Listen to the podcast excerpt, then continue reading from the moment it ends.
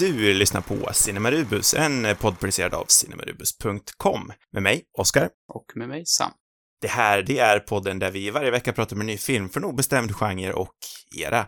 Det blir högt och lågt, brett och smalt. Mycket historia, kuriosa och till sist ställer vi oss själva frågan, måste man verkligen se den här filmen innan man dör? Veckans film, det är Arne Mattssons hon dansade en sommar baserat på eh, P.O. Ekströms prisroman Sommardansen. Den här filmen, den kom ut den 17 december, konstigt nog, 1951. Konstigt? Var det dåligt? Ja, jag tycker det är lite sommar. konstigt att en sommarfilm kommer ut ja. i december, men det kanske, kanske finns vill... en viss logik bakom det också. Man kanske vill längta tillbaka till sommaren. Det är, det det är lite en längtande film ändå. Ja. Kan inte du berätta för mig vad den här handlar om? Jo, men visst kan jag absolut göra det.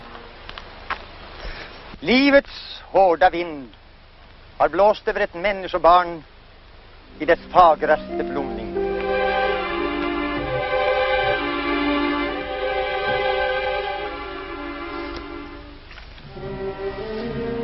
Vad kallt det är. Och nyss var det ändå sommar. Den kommer aldrig igen. En sommar får aldrig levas om också man vill ge sitt liv för det. Minns du Kerstin när allting stod i blom? En gång för evigheter sedan. Och jag tycker om dig. Jag tycker om hela dig. Titta på vattnet, Göran. Det är fullt av silver. Försten i vattnet. Som sagt är eh, den här filmen baserad på, som det står i förtexterna, prisromanen Sommardansen av P.O. Ekström. Den handlar om två karaktärer vars namn jag eh, inte kommer ihåg. Just, nej, Göran och Kerstin. Den ena, Göran, är en student, nyligen examinerad student från eh, Uppsala såklart, mm. som beger sig ut på landet till bygden för att eh, spendera en trevlig sommar innan verkligheten kommer ikapp honom. Väl där, då träffar han en ung 17-årig liten tös vid namn Kerstin. De två ingår en söt sommarromans, en sån där romans som endast kan ske under just sommaren. Eh, det blir dans, det blir hopp på hagarna, det blir eh, påtvingade kyssar av en, eh, av en kuf i byn.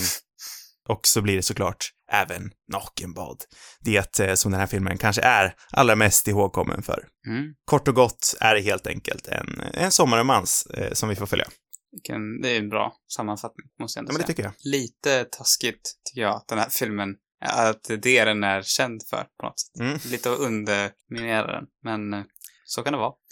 Det känns tid. väl kanske lite som hela Arne Mattssons eh, eftermäle, att eh, bli eh, bortglömd och eller ihågkommen för fel anledningar. Mm. Har du några fler exempel på fel anledningar som han är ihågkommen? Eller är det just den här du tänker på? Nej, men jag tänker att Arne Mattsson är väl en av tre 50-talsregissörer i Sverige som var mest inflytelserika.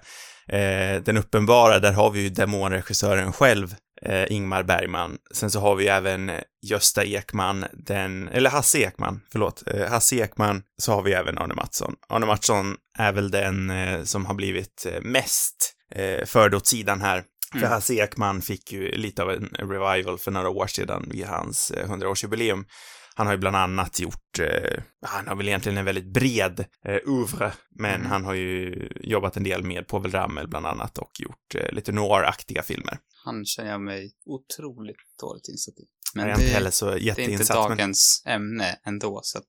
Nej, kanske mest roll. känd för dagens ungdom som eh, Gösta Ekmans eh, far. Mm, det, det känner jag är typ det enda jag vet. Eh, men som sagt, Arne Mattsson eh, har väl blivit lite eh, förd åt sidan, i alla fall kontra de här två andra. Mm. Absolut med viss rätt. Eh, han har ju en eh, minst sagt ojämn filmografi. Eh, några rejäla bottennapp under eh, den senare halvan av karriären. Mm. Men 50-talet så var han ju absolut där uppe med de andra två. Och särskilt ja. då med tanke på att, eh, som eh, Nina Widerberg skriver i sin eh, sammanfattning av Hon dansade en sommar på Svensk Filmdatabas, Nina mm. Widerberg mm. antar jag är dotter till Bo Widerberg. Eh, men eh, jag ska inte garantera det. Eh, hon skriver så här. Den svenska synden blev snabbt ett begrepp. Harriet Andersson hasade ner koftan i Sommaren med Monica och Lena Nyman gjorde allt möjligt i Jag är nyfiken-filmerna. Men Ulla, hon var först. Just det. Det är väl kanske just det den här filmen är som allra mest ihågkommen för, för att det är den som ja, men som startade begreppet eh, den svenska synden. Den här filmen är ju mest ihågkommen för nyss nämnda nakenbadscen. Ja, en scen som idag inte hade uppmärksammats överhuvudtaget, känns som. Men, inte eh, alls. Just då gjorde den det. Och eh, det var kanske tur då för Bergman. I och för sig han, han har kanske besatt andra kvaliteter och har gjort ja, mycket annat också. Men det kanske var tur att han gjorde en Sommar med Monica något år efter. Mm. Annars hade han hamnat där istället och blivit den regissören. Ja, och det roliga är ju att eh, tanken var ju först att Ingmar Bergman skulle ha regisserat Hon dansade en sommar. Mm, just det. Eller Sommardansen som den då skulle hetat. Ja, för det är romanen den bygger på. Exakt. Och den skrevs väl inte så långt innan, var, det 49 den kom? Det har du dålig koll på faktiskt. Jag tror det. Det ehm, stämmer säkert. Jag tror inte heller att den var så jättestor när den kom, utan filmen i sig Eh, vad, vad hette han, författaren, som skrev den? P.O. Ekström. Just det. Eh, han blev väl miljonär efter filmen, typ, för då började böckerna sälja rätt bra. Mm. Eh, det, var något, det var någon rolig, det stod att han hade fått en traktor som gåva för filmen. Ja, precis. Ja. Då får man känslan av att han var någon sorts lantbrukarperson han också. Det kanske han var. Jag har ingen koll på honom, måste jag säga. Men, Nej, inte jag heller, men det var ju någonting sånt. Ja. Ett roligt sidospår. Eh, vart eh, vill vi hoppa in på på en gång? Vart vill vi börja? Vill vi börja med den urkassa kvaliteten den här filmen går att hitta? Eller eh, ska vi börja någon annanstans? Ja, ah, men det måste vi på något sätt ändå ge oss in i. Ja, du hade ju hyrt den någonstans, jag vet inte vart. Ja, det här känns ju som ett standardinslag på, på introduktion i våra avsnitt där vi pratar om bristande kvalitet. om svensk film, tyvärr. Ja, Mm. Eh, jag hyrde den, här, hyrde den här på TryArt Play. Mm. I hopp om att såklart måste kvaliteten vara bättre när man hyr den, för det finns ju några eh, kanske mindre lagliga versioner på YouTube och archive.com till exempel. Mm. Eh, visst, alltså absolut, snäppet bättre var det väl, men fan inte mycket. Inte... Det var ändå snäppet bättre. Jag, för jag var så osäker på det, för du varnade mig från att hyra mm. där. Och jag, ja, jag är alltid lite tveksamt för att jag tror vi har lite olika uppfattning av, av kvalitet. För att den här på YouTube var ju liksom 240p. Det är liksom, det är fruktansvärt dåligt. Det finns ju nästan inga klipp på YouTube som är så dålig kvalitet. Den på Archive ja. och eh, eh, TryArt skulle jag nog säga var likvärdiga. Jag tror den också var 240 faktiskt. Ja, du ser. Jag lyckades eh. ju hitta en eh, västtysk variant på mm. YouTube som jag liksom synkade med ljudet på den svenska varianten. Och den var ju ändå i HD, HD-ready-kvalitet i alla fall, den här tyska. Eh, ja. Problemet var bara att, att den västtyska varianten var liksom omklippt. Så den var inte lika lång. Oh, eh, så att jag fick liksom hoppa då lite grann och försöka eh, pausa när, under vissa scener. Och min första tanke var att de, att de kanske skulle ha censurerat den, att det var det det handlade om. Men det var inte mm. någon censur, utan det var, de hade bara klippt bort vissa scener, liksom. Det var mer, ja. Det var ingen, mm. inga av sexscener eller sådana delar som var bortklippta, utan det var scener de tyckte var överflödiga. Eh, ah, så ja. jag skulle nästan vilja säga, nu, på något sätt har jag sett både den svenska och den västtyska klippningen samtidigt. Och eh, kan nästan tycka att den västtyska var, ja men snäppet vassare. Den var liksom sådär Aha. lagom, runt 1,20 tror jag. Fick bort en del lite överflödiga scener mellan vissa, ja, ytter, vad ska man säga, karaktärer på sidan om. Det enda mm. underliga val, eller saken de klippte bort var väl den här dansscenen. Eh, ja, det var ju tråkigt. Ja, det var lite underligt. Men eh, bortsett från det, en rätt Det är ju en av mina variant. favoritscener. Jag eh, säger det som jag skrev till dig i text. Att eh, mm. lämna det till tyskarna att eh, bevara, att kuratera svensk kultur med respekt. Ja, det, det behövs, känns det som. Men När det... vi inte själv gör det så gör ju åtminstone de det. Ja. Det är ju väldigt udda, för jag har eh, halvkollat lite till på en film i, inför eh, eh, inför researchen till den här filmen. Jag såg på mm. Bröderna Östermans huskors Mm -hmm. En buskis från eh, en pilsnerfilm från 45.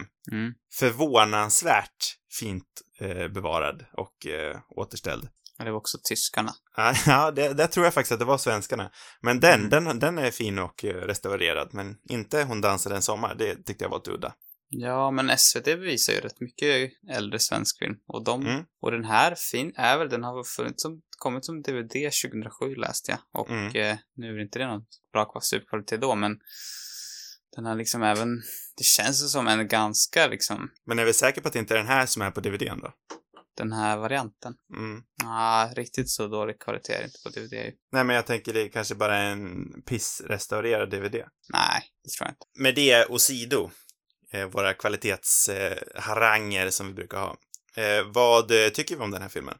Mm. Bra fråga. Um, jag tycker det här är en, en riktigt bra film faktiskt. Mm. Den, ja, det, det, finns väl vissa liksom, delar som kanske känns rätt klyschiga och man har väl sett det delvis förr på många vis. Men jag tycker den fångar den här tiden väldigt bra. Den känns väldigt... Eh, den har en här härlig känsla. Jag tycker att det är roligt att... Ja, men för det första är det roligt att se den här tiden. Eh, och sen är det svårt för oss, kanske svårt att avgöra hur autentisk den är i skildringen. Men och till viss del är det ju lite det här teatrala språket som jag kan tycka nästan definierar svensk film, men här blir det charmigt mm. eh, på ett annat sätt än när, ja, när man ser det i nutid liksom. Um, jag vet inte. Det, ja, liksom våra, jag tänker, det här är väldigt mycket kanske våra mor och farföräldrars generation nästan, mm. alltså när de var unga ungefär. Så att tänka på det tycker jag höjde den här lite extra. Mm. Jo, men det är ju extra trevligt. Eh, jag själv skulle inte säga att jag är liksom helt hänförd av den här filmen. Eh, Nej. Kollar vi på Raggare till exempel, som är någorlunda samtida, den tyckte jag var mycket skarpare. Mm. Men jag ska inte sticka under stolen att det här var en, en mycket mysig film. Den är trevlig. Den är, jag tycker den var väldigt underhållande och den, den känns ganska, ganska rapp ändå. Och ja, men den, ja, just den här idylliska eh, miljön och fotot är ju väldigt bra också tycker jag. Det, det, Framförallt tycker jag fotot är väldigt bra. Ja, och det var ju en väldigt skicklig fotograf också. Vad heter han? Han är faktiskt släkt med Strindberg mm. långt. Göran Strindberg. Mm. Hans farfar, Johan Oskar Strindberg, var kusin med August Strindberg. Just det, vad sa du? Så var det.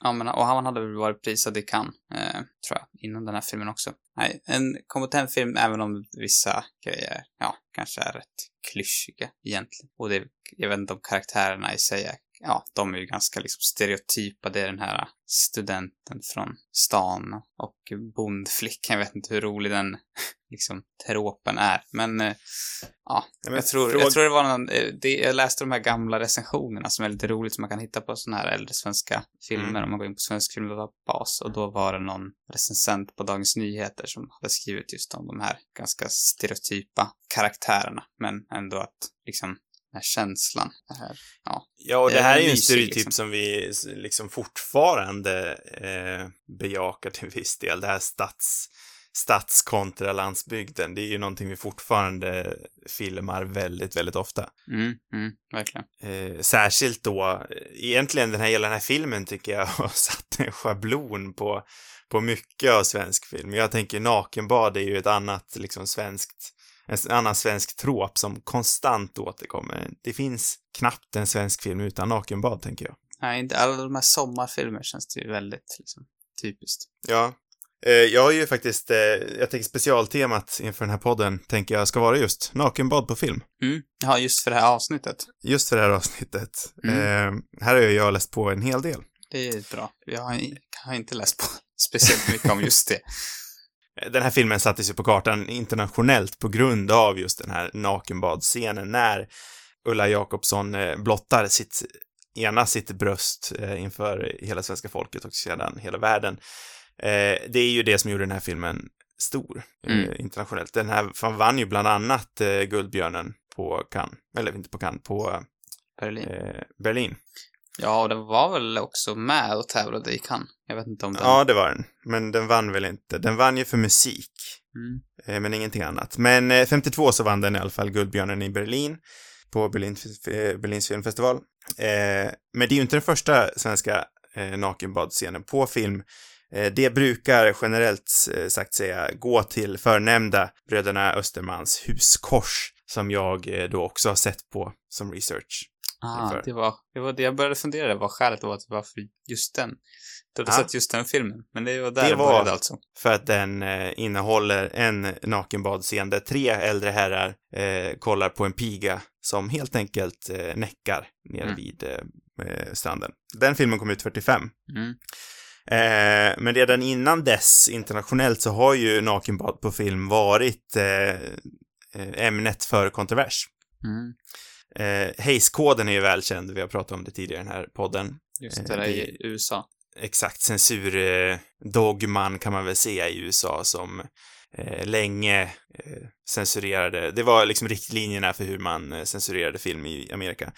Och de sattes ju i lag till stor del på grund av filmen Tarzan och den vita kvinnan från 1934, som också innehöll en, just en nakenbadscen. Mm. Eh, så rent historiskt är ju nakenbad på film någonting som är väldigt kontroversiellt, men just eftersom det bannlystes då i USA så lämnar vi det till oss i Sverige att sedan sätta det på kartan. Eh, som sagt började det ju här med eh, Hon dansade en sommar, sen så fortsätter det ju i rätt eh, rapp ordning eh, med eh, Sommar med Monica. Ingmar Bergman kommer tillbaka där 1952. Eh, Änglar finns, de är också en klassisk eh, film som innehåller mycket nakenbadscener med eh, Kristina eh, Skolin, som vi tidigare har sett på i just Raggare, som jag också nämnde nyss. Just det. Eh, sen så några andra, andra filmer jag har fått där. Den här har jag inte sett. Bokhandlaren som slutade bada. Hör man kanske i titeln. Eh, mm. Och sen även Jag är nyfiken, som vi också nämnde alldeles nyss. Det är ju de här klassiska, liksom, eh, censurvallen. Det är ju de här filmerna vi hör om konstant. Ja, och sen gick liksom svensk film ännu mer mot, mot uh, ja, alltså men ännu mer liksom nästan eh, mer erotiska filmer också väl? Mm, jo men det gick ju mer och mer. Just Jag är nyfiken gul också, tillsammans med Blått, mm. var ju verkligen två filmer som bröt den här vallen och Persona och Eh, Vilgot Sjöström till stor del, nu var det inte han som gjorde Persona, var ju, men han var ju en stor en frontfigur i just det här. Svensk film har ju länge varit liksom känt för just sin eh, hemlöshet, gällande nakenhet.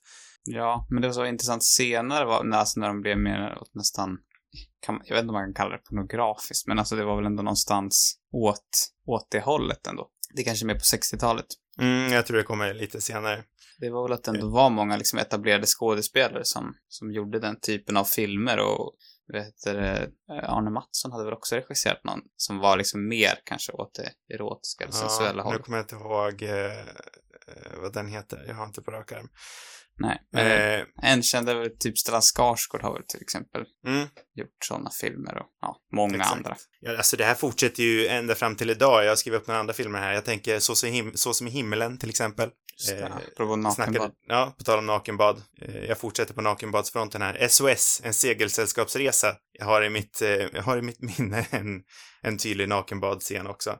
Det behöver ju inte vara liksom, eh, man behöver inte nödvändigtvis se någonting rent nakenhetsaktigt i de här nakenbadscenerna, men jag tänker att just nakenbad är någonting som symboliserar svensk sommar och eh, svensk film väldigt mycket. Eh, I, den allvarsamma leken som vi såg på mm. var det även nakenbadscen. I just Raggare som vi nyss nämnde också fanns det nakenbadscen. Änglagård, 90-talet finns det nakenbadscener. Eh, Gräns, som kom ut här bara för några år sedan, eh, så har vi ju två troll som badar nakna. Även i något så oskyldigt som eh, barnen i eh, Bullerbyn. Just finns det ju nakenbadscener. Eh, så det behöver ju inte strikt vara någonting sensuellt eller sexuellt. Nej, och det där är nästan ett annat spår, liksom. Jag tänkte mm. mer på, på det mer, liksom, ja. Det fanns en artikel kopplad till den här filmen också om den sexuella frigörelsen på mm. vita duken eh, mm. av Anna-Lena Lodenius. Och hon pratar ju mer om, ja, den är inte fokuserad på nakenbad utan mer liksom hur, hur den här filmen sen fick liksom svensk film att rikta sig åt åt det mer, ja, mindre pornografiska filmer om man ska säga. Sen vet inte jag riktigt vad, jag har inte sett några sådana filmer men, men, men det är ändå intressant att man liksom börjar, man såg, för den här filmen alltså att den här med dagens ögon har ju inte riktigt hemma där, men ja. Nej, man, man såg väl liksom så... att det fanns ett kommersiellt värde i det och eh, så jobbar man vidare på det. Sen ja, gjordes alltså det, finns andra anledning, i Sverige också. Det finns ju en anledning till varför eh, eh, till varför eh, Ulla Jakobssons eh, nu syns ju inte själva, själva härligheten eller vad man ska säga på postern.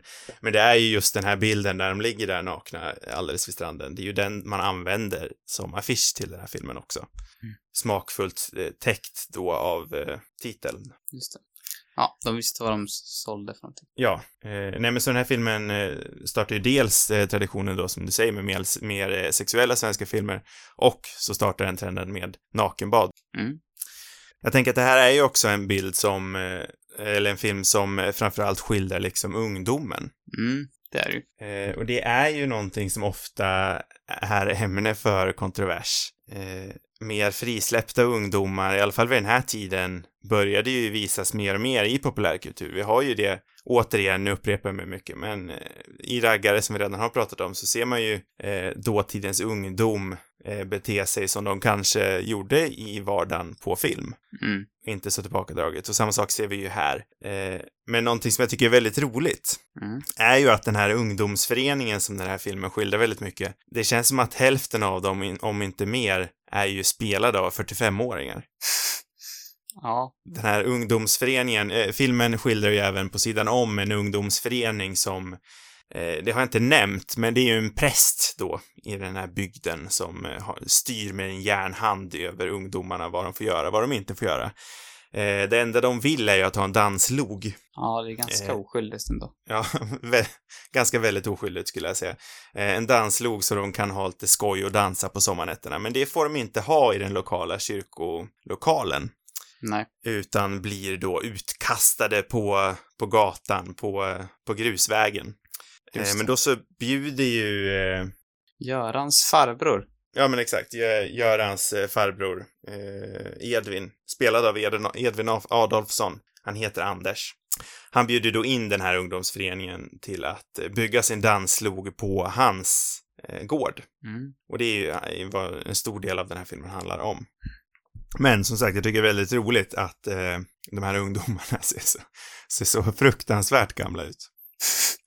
Jag vet inte om ja. det var någonting, någonting, du reagerade på, men det känns som att hälften av dem är ju Jag typ såg dem så dåligt. Alla de scenerna var ju den här otyska versionen. Ja, ah, såklart. Jag, jag vill fastna på Edvin Adolfsson som spelar farbrorn till Göran, för han tycker jag är så utomordentligt härlig. Han är mm. ju lite mer av en, han är ju en bonde och det är han som, som Göran får liksom flytta in oss under sommaren. Mm. Uh, han är ju inte så liksom såld på det religiösa kan man väl säga. Han är väl, Nej. tycker väl att prästen som är, den här prästen i filmen är ju väldigt liksom stereotypt den ondskefulla prästen. Vi har sett honom många ja. gånger förr. Prästen är uh, spelad av John Elfström, så att det blir nämnt. Just det. Um, så han, och han vill liksom, ja, han, han vill väl låta ungdomarna ha det lite trevligt och tycker väl att den här prästen är rätt, liksom, ålderdomlig. Um, mm jag vet inte, men han är en otroligt charmig eh, person tycker jag. Som, ja, både skådespeleriet och karaktären. Liksom. Ja, här återkommer vi till en av mina favorittroper, den äldre eh, manliga mentorsfiguren. Ja, men det här är mycket mer, det här är mycket piggare mentorsfigur tycker jag. Han mm. är liksom lite mer, lite mer snärt i honom än vad de, de du gillar brukar vanligtvis vara feta och liksom lite så här, ja, hal, ja, men det här ganska otrevliga. Jag har en bredd i de äldre gubbiga mentorsfigurerna jag tycker Just om. De det. behöver inte vara feta och rökiga, utan de kan även vara unga och snärtiga. Eller ung, men eh, smala och snärtiga. Ja. Men jag håller med dig, jag tycker att han är hur härlig som helst. Eh, och även eh, Göran blir ju smått, eh, han blir ju inte bara betuttad i Kerstin, utan han blir ju betuttad i det här mer eh, o, okontrollerade landsbygdslivet. Han är ju väldigt van med med, han har ju haft en strikt uppväxt i Uppsala då, jag tror det är i Uppsala han växte upp i alla fall, det var där han gick i skolan. Mm. Eh, med en far som tidigt hade flytt landsbygden och inte ville komma tillbaka, eh, som då även har bestämt att hans son ska få en utbildning, du ska vara en stadsbo och eh, föra Sverige vidare. Mm. Men Folke Sundqvist, han som spelar Göran, han vill ju tillbaka till eh, någonting enklare. Han är helt kär i det här enkla landsbygdslivet. Eh, när eh, hans eh, farbror blir skadad vid ett visst tillfälle i filmen så tar han ju över och visar sig även vara en rätt skicklig bonde faktiskt. Mm, jag gillar Eller, nej, vänta. Nej, det är inte. Nej, det är, nu tänkte jag fel. Den, jag tycker det är en sån härlig scen när han, den här hästen när han kör, men det är när han blir skadad, eh, farbrorn. Det är en liksom häftig scen när han rider där i Ja. full galopp med ett stort hölass bakom sig. Ja, när han står upp på hästen. Mm. Även han topless, men det är okej för en man att vara topless. Ja. Säger jag med, med viss ironi. Mm. Eh, vad heter det? Jag får ju någon sånt här, det känns som att eh, farbrorn är liksom lite Saltkråkan-aktig, tycker jag. Det, han påminner lite om någon, jag vet det, är lite, det var så jäkla länge sedan jag såg Saltkråkan nu, men det finns, jag har för mig att det finns en, undrar om det är han som heter Nisse som är i, har du sett Saltkråkan? Ja, ja, så, vem har inte sett Saltkråkan? Ja, man vet, man vet aldrig. Nej, Nej. men har du någon koll på Nisse? Säg inte det till Ulf Brunberg, då jävla blir det liv i, Nej, det. liv i pressen. Nej, det var länge sedan jag såg det. Nisse, jag kan inte koppla någon Nej, men jag tror han är en trevlig man. Han spelas också av, eh, jag tror det är Sigge Eklunds farfar faktiskt. Är det, är det han eh, Bengt huvudsakliga Eklund. karln, han som har, eh, är flintis med mustasch? Nej, han är inte flintis. Nej. Eh,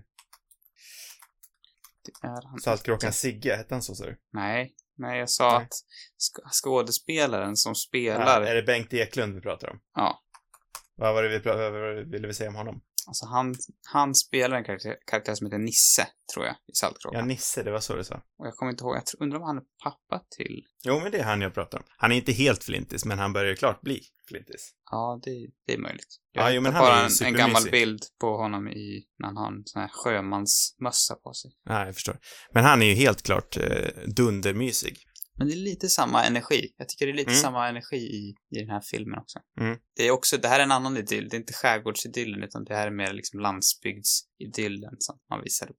Undrar om, eh, jag vet redan att svaret på den här frågan är nej, Mm. men om man skulle, om någon skulle få för sig att göra en remake på den här filmen idag, Ja. hade det blivit eh, lika ramaskri? Det tror ju inte jag. Som eh, Saltkråkan. Ja, för det blev ett jävla ramaskri där när SVT sa att de ska göra en remake på Saltkråkan. Ja, men nej, det är också svårt att tro att det skulle hända med den här filmen. Eftersom jag tror att kanske inte så många har jättemycket kännedom kring den. Nej. Om man inte är intresserad. Ehm, nej. Allt som har med Astrid Lindgren att göra är väl ganska, liksom, händerna borta, Mm. tänker jag. Ja, alltså och det är väl del, typ det som, det som folk mest, eller flest folk känner till av gammal svensk film egentligen. ja, till stor del, och Ingmar Bergman då, men ännu fler har väl koll på. Sen kan jag också tycka att det till viss del finns någon sorts rimlighet, även om jag, alltså i just, att de är så liksom ikoniska. Eh, så jag vet inte om de alltid är så, om det alltid är så bra, men det, det är väl mycket nostalgi kring det och Mm. att eh, skådespelarna som spelar de här rollerna är så ikoniska. Mm. Så att, ja, jag vet inte. Ja, nej, för min del får de, jag mer än gärna om dem, men jag har inte så mycket tillit till att de kommer bli, att de kommer bli bra. Mm, exakt. Jag har alltid haft svårt för det här att liksom hindra. Om man har rättigheterna så får man väl göra saker. Det är väl bara att liksom, ja, man kan man har alltid, det är inte någon som kommer plocka bort det gamla så att jag förstår Nej. inte riktigt. Nej, jag menar, jag har noll sug att se på de här nya Sune och eller Bert-filmerna. Mm. Men, Men du går inte runt de- och irriterar dig på att de görs. Nej, exakt. Eller, ah, det kan jag väl göra Kanske till du viss... gör ändå. Jag kan väl störa mig på det till viss del, för det känns som att det är den enda svenska un ungdomsfilmen som görs nu. Jag menar, hur många jävla Sune-filmer har inte gjorts av de här senaste varianterna? ja, det känns som många, men jag har ingen aning. Jag kan störa mig mer på det än faktumet att de gör en Sune-film eller två. Mm. Eh, men det är en annan sak. Ja. Eh, jag är lite sugen på att återgå till fotot Mm. och Arne Mattsson då. Mm. Eh, för jag tycker ju att eh, Arne Mattsson har ju fått det här ofantligt härliga smeknamnet Orson Rels. Har du hört det? Nej. det? Det är så himla kul. Han har ju en fäbless för, eh, vad säger man på svenska, när kameran sitter på räls. Ah, just det. Och Vad ska man kalla det man för? på Orson Welles, den kända amerikanska regissören. Ja, han eh, gillade han har ju influerat mycket av Orson Welles. Eh, han hade ju många smeknamn, eh, Arne Mattsson. Eh, Orson Welles, han kallades även för svenska Hitchcock. Mm. Inte Eh, så men mycket svenska för den här Hitch- filmen kanske. Nej, inte Men så mycket för den här andra. filmen. Men sven svenska Hitchcock var väl också ett, eh, ett epitet som kanske inte riktigt var så befogat. Eh, det finns en jättebra artikel, återigen på SFDB, Svensk eh, filmdatabas. Jag ska referera till den ordentligt. Mm. Eh, Arne Mattsson, 100 år, bindestreck, för tapperhet i film. En artikel av Jan Lumholt där han eh, går igenom mycket av det som jag nyss pratade om, att Arne Mattsson är i, eh, i kontrast till, eh, till de andra två så är han mycket mer bortglömd. Mm. Och där kommer han även in på det här att, eh, att det kanske är felaktigt att Arne Mattsson har kallats för svensk Alfred Hitchcock. För den enda anledningen varför han gjorde det, varför han kallades så i svensk press, var ju för att eh, Alfred Hitchcock under en PR-visit i Stockholm eh, överlämnade ett pris till Arne Mattsson i form av en cigarr. Jag vet inte varför det var just en cigarr. eh, men då var ju pressen där också, bestämde de sig för att kalla Arne Mattsson för Sveriges Hitchcock. Mm. Det finns faktiskt ett, en väldigt rolig bild. Eh, ja, jag vet. Arne Mattsson och Hitchcock. Och jag vet inte vem är kvinnan på bilden. Nej, jag har inte en aning Hon heller. känns men det är, bekant. Men Arne Mattsson står och stryper en kvinna och bredvid honom så står Hitchcock och liksom gäspar. Det är en väldigt trevlig film. Eller bild med det. Undrar vem det där är. Ja, det borde man veta. Jag är ju väldigt dåligt insatt i svensk film. Ja, ja nej, jag Jag vet inte heller vem det där är. Slå mig fri från denna vetenskap. Ja. Nej, men Hitchcock hade ju sett någon av Arne Mattssons filmer som då var mer fokuserad på eh, krim eller mysterie. Det, jag läste också det var roligt att eh, han gjorde ju en serie eh, om, en filmserie om privatdetektiven Johan Hillman.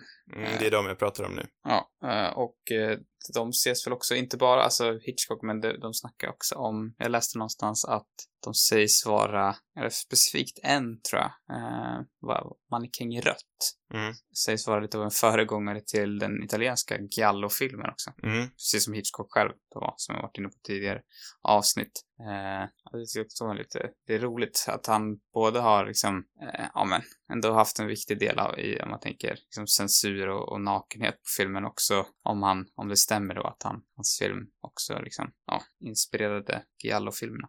Ja, så Arne Mattsson under, nu återgår jag ännu en gång till eh, artikeln jag nyss nämnde. Eh, eh, han, eh, under en period då hans karriär var, eh, där hans karriär inte riktigt var på topp, Mm. så fick han ju något av en sån där underground revival hos eh, cineaster som då föredrar lite smalare film i form av giallo eller, eller eh, japansk skräck eller liknande. Eh, då så träffade han, eh, ja, då fick han viss uppmärksamhet av den här smalare film, av de här smalare filmfantasterna. Just Mm. på grund av hans eh, skapande av filmer som Mannekäng i rött. Eller Mannekäng, vad säger man? Mannekäng har jag alltid sagt, men Jag tror man säger mannekäng, men vad är Mannekäng? Jag vet inte vad ens det är. eh, det är väl en skyltdocka, eller? Ja, det kanske är. Den är för övrigt eh, inspelad i eh, våran hemstad. Jaså? Mm. I På teatern. alltså? På teatern. Mhm. Oj, det är ju Inte spännande. helt och hållet, men eh, teatern användes i inspelningen. Mm. Intressant kuriosa, som inte har med den här filmen att göra egentligen. Men eh, med Arne Mattsson att göra. Ja, det är ju spännande. Men, jag vet titta inte hur mycket den har använts, eh, men jag vet att den har använts. och- Måste nästan se den också, känner jag. Mm, jag är väldigt sugen på att se den. Är den, Eh, möjlig? kan man hitta att- den någonstans, eller är det samma Nej, jag tror den går att se någonstans. Tyskland? Eh, bara för att beta av det sista smeknamnet utav många, så eh, har ju även Sven Nykvist, den eh, välkände och otroligt hyllade filmfotografen, eh, Oscarsvinnande filmfotografen till och med, om jag minns rätt, har ju Mm. även han ett eh, smeknamn i, i stil med Orson Welles, inte lika bra, men han kallar Arne Mattsson för Arne Åkrells. Just det. För de har jobbat ihop vid ett flertal tillfällen och eh, eh, Arne Mattsson ville då ofta eh, säga att Sven, Svenne, din kamera står för stilla, sätt den på en åkräls. Ja, men det, jag, jag, jag, man måste ändå ge honom en rejäl liksom, eh, ja, är, han ska hyllas för det tycker jag ändå. För den här filmen, jag tror det är det som gör att den här känns så liksom pigg.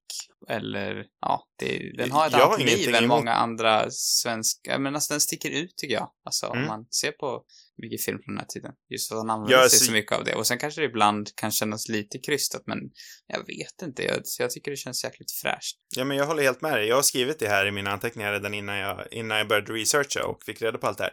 Jag har skrivit att det är överlag väldigt bra och, eh, ja men, eh, eh, pigga kamerarörelser. Ja, men det är ett levande foto och mycket Ja. från den här tiden har ju en väldigt statisk känsla och Ja, jag tror mycket det är därför det kan upplevas som tråkigt. Eh, Medan den här filmen hela tiden, inte hela tiden, men väldigt ofta är det ändå i rörelse liksom. Mm. Ja, nej, jag tycker det, blir, det bidrar till den här ungdomligheten också på sätt och vis. Mm. Ja, det är, det är synd att den här inte finns i bättre Mm. kvalitet att få tag på. Den kanske Det är kommer göra det i framtiden. också.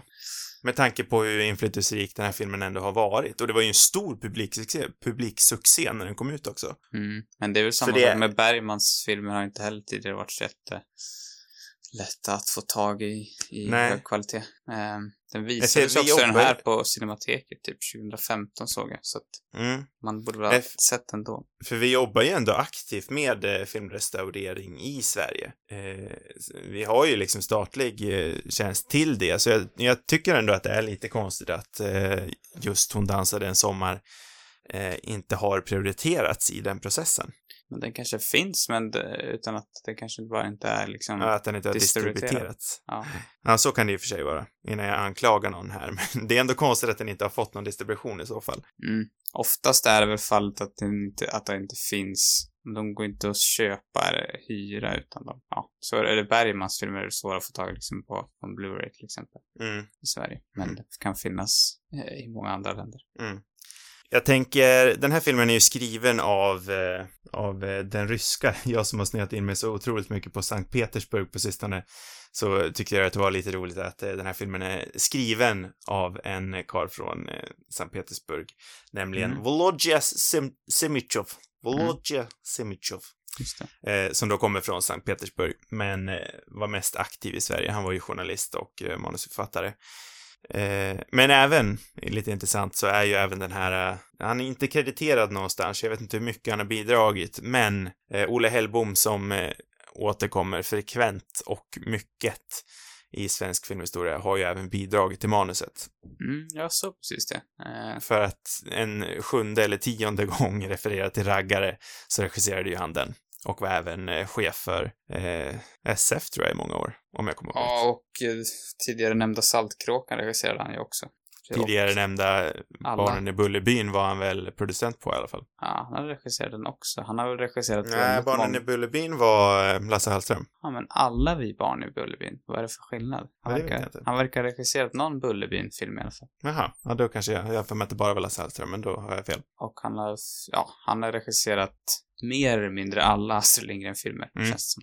Ja, eh, oavsett, det, det är intressant att han har bidragit till manuset. Eh, för han var ju, som sagt, eh, när vi snackade om raggare så pratade vi väldigt mycket om det, att han fångade verkligen en pigg ungdomlighet i den filmen som även gör sig bemärkt här till viss del. Det finns även några liknande scener. Jag tänker, här finns det ju en scen när ungdomarna kastar ler, är det lerbollar eller jord, jord, jordhögar ja, jag trodde det var kastas på en. sten först, men det kändes som att det nästan lite väl grovt och att Ja. kanske bilens ruta borde ha gått sönder. Jag tycker det. Eh, prästen, när han eh, säger åt ungdomar, nej, ni får inte ha en ungdomsgård, ungdomsgård, då så börjar de kasta lera på han och hans bil. Mm. Också ett Eh. ganska, med tanke på så sträng präst, ett rätt vågat liksom tilltag, måste man säga. Ja, jag tycker ändå det. Ja. Eh, för att eh, fortsätta i liksom historie eller manusskrivandet så är ju den här berättad i återblick. Mm. Eh, vi öppnar ju med en begravning och sedan så eh, berättas det här i återblick om vad som hände och hur det eh, skedde. Ja. Eh, för vi blir väl inte berättade om vem det är som är död i början, va? Nej, tror inte det. inte, vad jag, Nej. inte som jag minns det. Nej, inte som jag minns det heller. Så vi, vi har ju, det är ju ett rätt smart sätt att liksom direkt, direkt sätta upp viss spänning. Vem är det som kommer dö? Mm. Eh, Vi ser ju i och för sig då de flesta där, så man kan ju rätt lätt lista ut ändå vem det är som kommer dö. Ja. Eh, Men det sätter ju upp lite stakes, lite stekar för resten av berättelsen. Ja, och det är väl också någonting som ändå kanske skiljer sig mer från, ja, om den liksom hade varit ännu mer traditionell eller ja, typisk. Det här, det här känns ändå, ja, det här tillför ju någonting. Mm. Sen så tillför det även en rätt överflödig eh, berättarröst. En annan grej vi återkommer till väldigt ofta. Ja, det, absolut. Det kan jag hålla med om. Här tycker jag inte att berättarrösten är vidare bra och eller nödvändig alls. Nej, den, den känns ganska överflödig. Det den gör är väl att bidra en viss liksom eh, romans eller litteraturkänsla. Det känns som att det här faktiskt är en bok, vilket jag tycker kan vara mysigt. Ja, men... Men, ja, som, som fallet ofta är med berättarröst så, så räcker det med show don't tell. Mycket här blir bara överflödigt när det berättas. Vi förstår. Eller vi hade kunnat filmen liksom berättade. bygger så mycket på känsla och, och det, miljön och jag vet inte, den, den, jag vill gärna att, att de här bilderna ska liksom tala för sig själv. Jag tycker de gör det Mm. egentligen. Ja, Så. de gör det. Det behövs verkligen inte. Ja. Eh, skådespelet har vi inte pratat så jättemycket om, om vi bortser från Anders Persson. Nej, Eller Edvin. Adolfsson hette han, men hans karaktär är Anders Persson. jag trodde Eh. av någon anledning, eller ja, jag trodde att han som spelar Göran, Folk Sundqvist, var Mm. Lars Ekborg. Eh, Ja, varför Lars jag Ekborg är med i? Sommar med Monica. Det är kanske där det blandar ihop. Ah, det är det som är problemet. Ja, för att han, de är lite, de påminner ändå om varandra. Ja, de går jag. lite hand i hand. Eh, och jag trodde att det var Lars Ekborg under början av filmen och sen så insåg jag, det är nog inte alls Lars Ekborg. Det. Det är det icke. Folke Sundqvist har ju haft ett rätt eh, spännande och intressant liv. Han dog ju för x antal år sedan, 2006 om jag minns rätt. Mm. Eh, men han övergav ju sin skådespelarkarriär för att bli en, eh, eh, ja vad hette det? Han jobbade med hjälparbete i Volontär, Grekland. typ. Eller, ja. Ja, men volontär, bättre ord. Han stack någon gång tidigt 80-tal och Mm. övergav ändå en rätt framgångsrik skådespelarkarriär. Har väl Ja, jobbat med, eh, med både Bergman och eh, Arne Mattsson här som sagt. Och, ja, han hade väl en roll i Smultronstället av Bergman, mm, några år efter den här. jobbar mycket på teater, men han stack i början på 80-talet eh, och eh, jobbade med volontärarbete i Grekland. Kom hem någon gång igen på 90-talet, men efter det så skådespelade han ingenting så vitt jag förstår det. Nej. Eh, väldigt, ändå väldigt intressant med människor som gör sånt där, som bara lämnar liksom framgång och ändå rätt mycket pengar. Mm. För att sen eh, leva ett säkert mycket mindre bekvämt liv i Grekland då. Mm. Men vad tycker du om honom i den här filmen? Jag tänker vi sparar Ulla, för det är hon som har fått mest eh, uppmärksamhet. Mm. Ja, men, ja, jag, vet. Han är liksom, det är lite stolpigt, fast det är också Mm. det här liksom, ja, det är också lite charmigt tycker jag. Det är väldigt teatralt. Ehm, men, ja, jag vet inte. Jag, jag, jag tycker ändå att han är rätt bra i den här filmen. Mm. Och, eh, ja, han har lite sjavig stil också. Han känns tidstypisk och, ja, jag vet inte. Ja, för jag Fast- tycker ändå det här, det här lite stelare du pratar om, eh, Mm. hör ju ändå lite hemma i hans karaktär. Ja, exakt. Han är ju lite, han är ju en akademiker som liksom Ja. kommer hit till det här, ja, och en stadsbo som de så snyggt uttrycker det. Eh, så att eh, det, det passar sig lite att han är lite så, lite underlig, eller vad man ska säga. Eh, och vältalig. Han är väldigt välklädd hela tiden, om man Mm. jämför med de, de andra. Eh, så ja, jag, jag, tycker, jag tycker ändå att det funkar bra. Sen gillar jag också att han ser ju ganska osympatisk ut på något Mm. sätt. Men eh, ja, är väldigt sympatisk egentligen. Men jag, jag gillar också att han, jag tycker att han ska vara ganska osympatisk i början. Mm. Och han, eh, att han liksom, desto längre in i filmen vi kommer och desto mer han akklimerar sig till, akklimatiserar sig, akklimatiserar sig, eh, till, eh, till det här livet på landsbygden, desto mer avslappnad och mindre stolpig blir han. Ja, han är väl inte alltid kanske supercharmig, men han känns Nej. som en, han eh, har goda avsikter. Känns det alltså. Ja, han lär sig ju någonting om ansvar och hårt arbete som han kanske inte nödvändigtvis eh, gjorde under sin fars domän. Mm, nej. Eh, och eh, kanske den största anledningen till den här förändringen är ju då Kerstin, gårdsflickan, 17 år, som det står på Wikipedia, spelad av det är Ulla så Jakobsson. konstigt att det liksom står i... Eller ska det också liksom förtydligas? Ja. För visst ljuger hon och säger att hon är 14 i början? Mm. Eh, det är fj- 14 där runt omkring är det väl, om jag minns rätt. Mm. Jag vet Eh. inte riktigt varför hon gör det. Nej, för jag tänkte ju att det var allvarligt och eh, förberedde mig på en viss obehagskänsla och tänkte att ja, men okej, det var en annan tid. Ja. Men eh, jag blev rätt lättad sen när de avslöjade att de faktiskt var 17 och, och eh, därmed blev åldersskillnaden lite mer okej. Mm. Ja, han är 19 år då. Mm, han är 19. Ingen av skådespelarna är väl i den åldern, men de är inte, jag vet inte hur gamla de är. Något äldre. Eh, Ulla Jakobsson var 22, nyligen examinerad. Han vet jag faktiskt inte. 35. Nej. Kanske. Eh, men båda, eh, den här filmen var ju en genomslagsroll för båda två. Båda var väl eh, relativt nyexaminerade, hade kanske gjort eh, någonting innan. Ulla Jakobsson vet jag hade gjort en mindre roll i en av Arne Mattssons tidigare filmer. Mm. Eh, Folke Sundqvist hade också gjort någonting innan, men ingenting av, eh, av riktig substans. Nej. Eh, och Ulla Jakobsson var ju den som kanske blev mest hyllad för den här filmen. Ja, precis. Eh, vi har ju inte heller snackat så mycket om hennes karaktär, men hon är ju liksom... Ja, det här, för henne, liksom, om man tänker, om man följer eh, Göran så handlar det ju mer om det här liksom, se nya perspektiv och ja, hur de har det på landet mer. Mm. Och det är väl hans resa han gör. Och för henne är det ju någon sorts frigörelse, för det, det märks ju att hon hela tiden är liksom återhållen på grund av ja, de normer som finns i samhället som den här prästen är liksom kanske den största förespråkaren av med, ja, utomäktenskapligt, ja, samliv och hela den liksom, ja men kärlek överhuvudtaget är ju väldigt liksom förbjudet. Um, och hon är ja, på, mycket ett offer av sin tid på något sätt, eller liksom På sätt och vis kan jag känna att det här, att det här förhållandet alltid var doomed to fail. Mm. För det känns som att hon är ju på en resa framåt. Mm. Hon kommer härifrån, båda två vill ju egentligen ifrån där hon kommer. Mm.